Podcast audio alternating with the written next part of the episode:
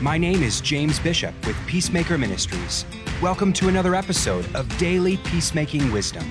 Let's join Pastor P. Brian Noble as he explores God's Word. Thank you, James. Let's dive into God's Word and let Him transform our hearts. Today's scripture comes from Proverbs chapter 16, and we're going to start in verse 18. Pride goes before destruction, and a haughty spirit before stumbling. It is better to be humble in spirit with the lowly to, than to divide the spoil with the proud. He who gives attention to the word will find good, and blessed is he who trusts in the Lord.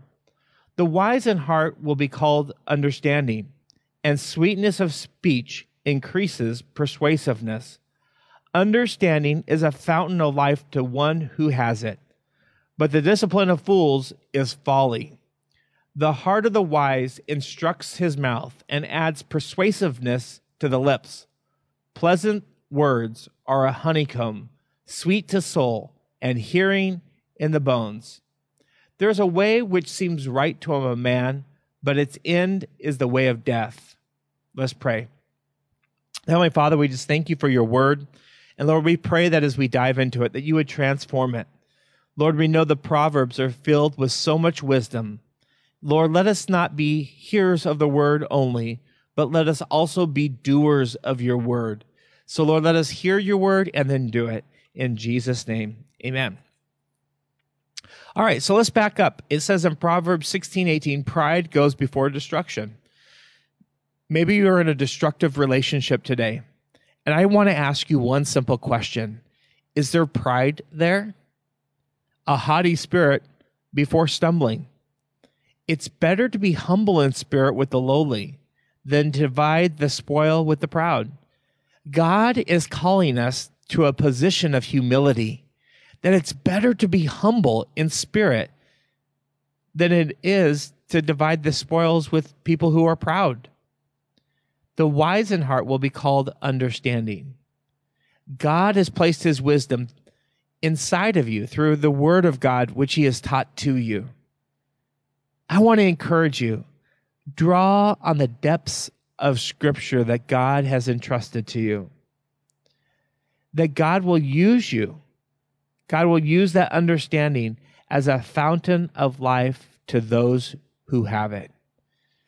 I think oftentimes we don't think about the scriptures being a fountain of life to us. That the understanding that God has given us can bring so much healing and so much more than we could ever imagine. The heart of the wise instructs him. So we sometimes at Peacemaker say, don't follow your heart because it can be very destructive.